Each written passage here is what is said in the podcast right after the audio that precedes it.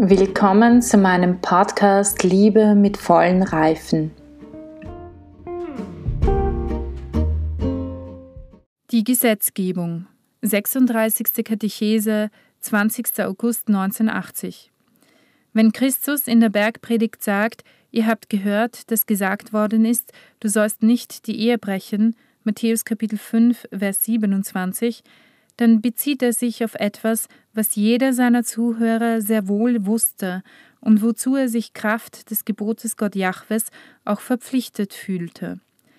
Dennoch zeigt die Geschichte des Alten Testamentes, dass man sich sowohl im Leben des Volkes, das durch einen besonderen Bund Gott Jahwe verbunden war, wie auch im Leben der Einzelnen oft von diesem Gebot entfernte.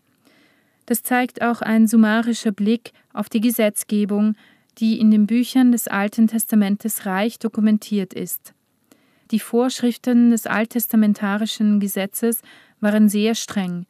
Sie gingen auch ins Einzelne und erfassten die kleinsten konkreten Details im Leben. Man kann davon ausgehen, dass je mehr sich die Legalisierung einer effektiven Polygamie in dieser Gesetzgebung durchsetzte, es umso notwendiger wurde, ihr juridisches Ausmaß festzulegen und ihre gesetzlichen Grenzen zu sichern. Daher die große Zahl von Vorschriften und auch die Strenge der vom Gesetzgeber vorgesehenen Strafen für eine Verletzung dieser Normen.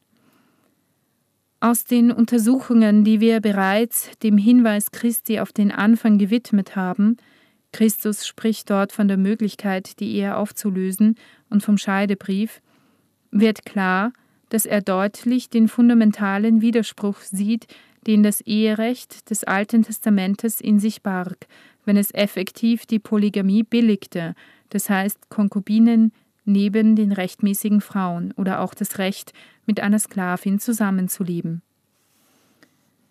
Man kann sagen, dass ein solches Recht, während es die Sünde bekämpfte, zugleich nicht fähig war, die sozialen Strukturen der Sünde zu entfernen, sondern sie sogar schützte bzw. legalisierte.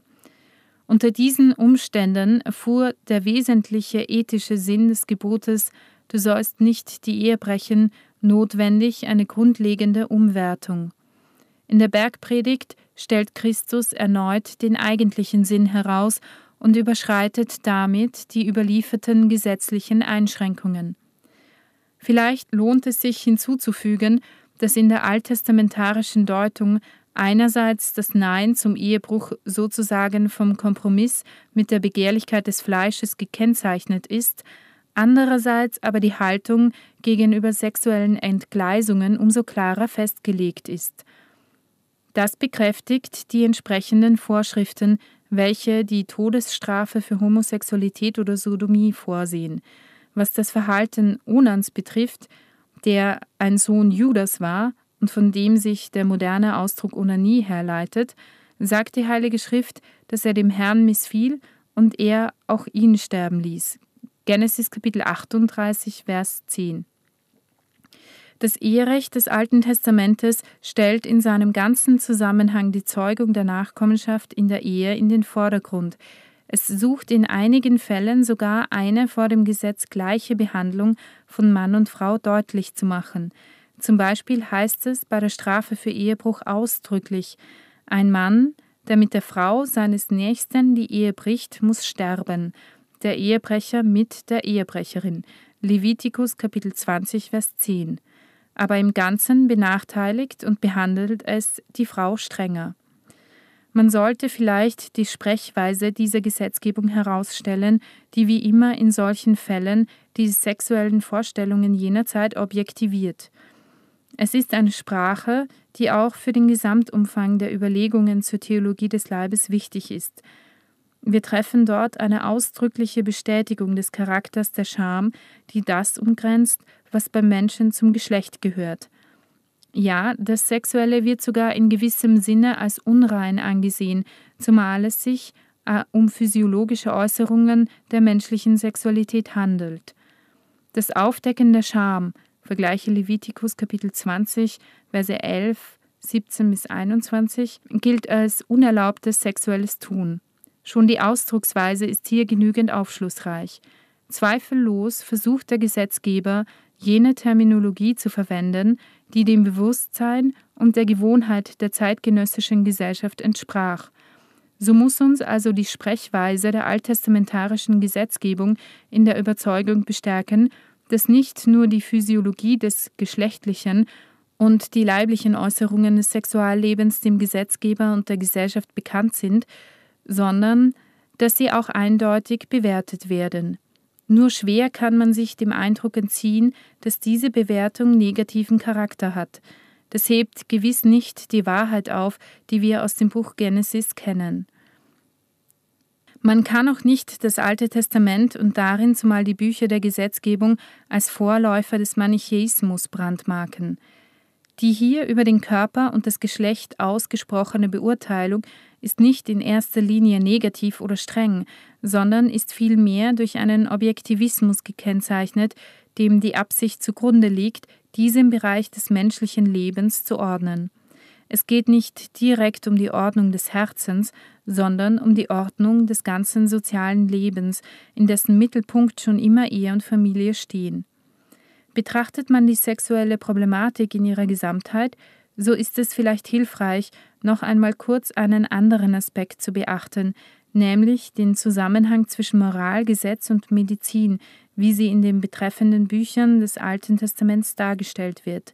Diese enthalten nicht wenige praktische Vorschriften für den Bereich der Hygiene oder der Medizin, wobei mehr die Erfahrung jener Zeit als die Wissenschaft den Ton angibt, je nach dem damals schon erreichten Stand.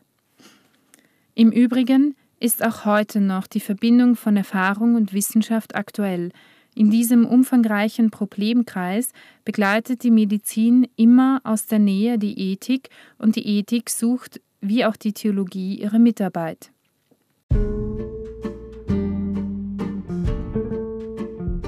Mittlerweile ist das Hörbuch fertig und ich vertreibe es als USB-Stick. Wer Interesse hat, alle Katechesen auf einmal zu bekommen und nicht fünf Jahre warten zu wollen, bis ihr alle Katechesen gehört habt, kann mir gerne eine E-Mail schreiben. Ihr findet meine E-Mail-Adresse im Anhang. Der USB-Stick hat ca. 3 GB und äh, das ganze Hörbuch hat ca. 3 GB und das sind ca. 25 Hörstunden, vielleicht ein bisschen mehr. Das heißt, es war ziemlich viel Arbeit und deswegen kostet dieser USB-Stick und ihr bekommt natürlich auch ein kleines Booklet dazu, in dem ihr die ganzen aufgezeigt wer, bekommt, was ihr hört, äh, in welcher Katechese und ein paar zusätzliche Informationen. Und deshalb kommt auch der Hörstick, Hör-USB-Stick derzeit auf 60 Euro.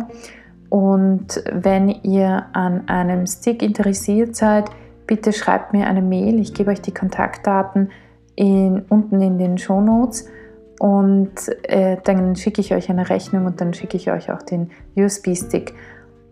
Und ich wünsche euch ganz viel Freude mit dem Hörbuch.